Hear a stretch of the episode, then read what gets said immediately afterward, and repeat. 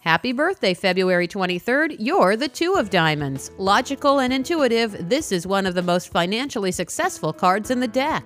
Though if you're this card, you might not feel so lucky.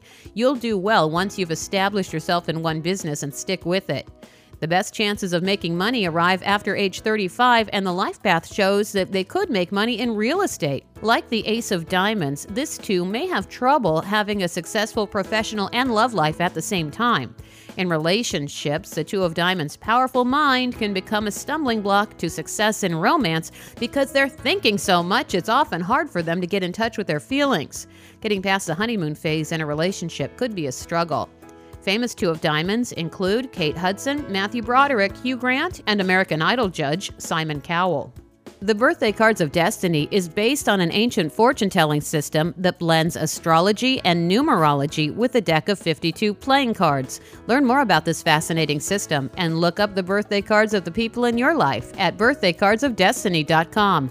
I'm Lisa Osborne on lisa.fm.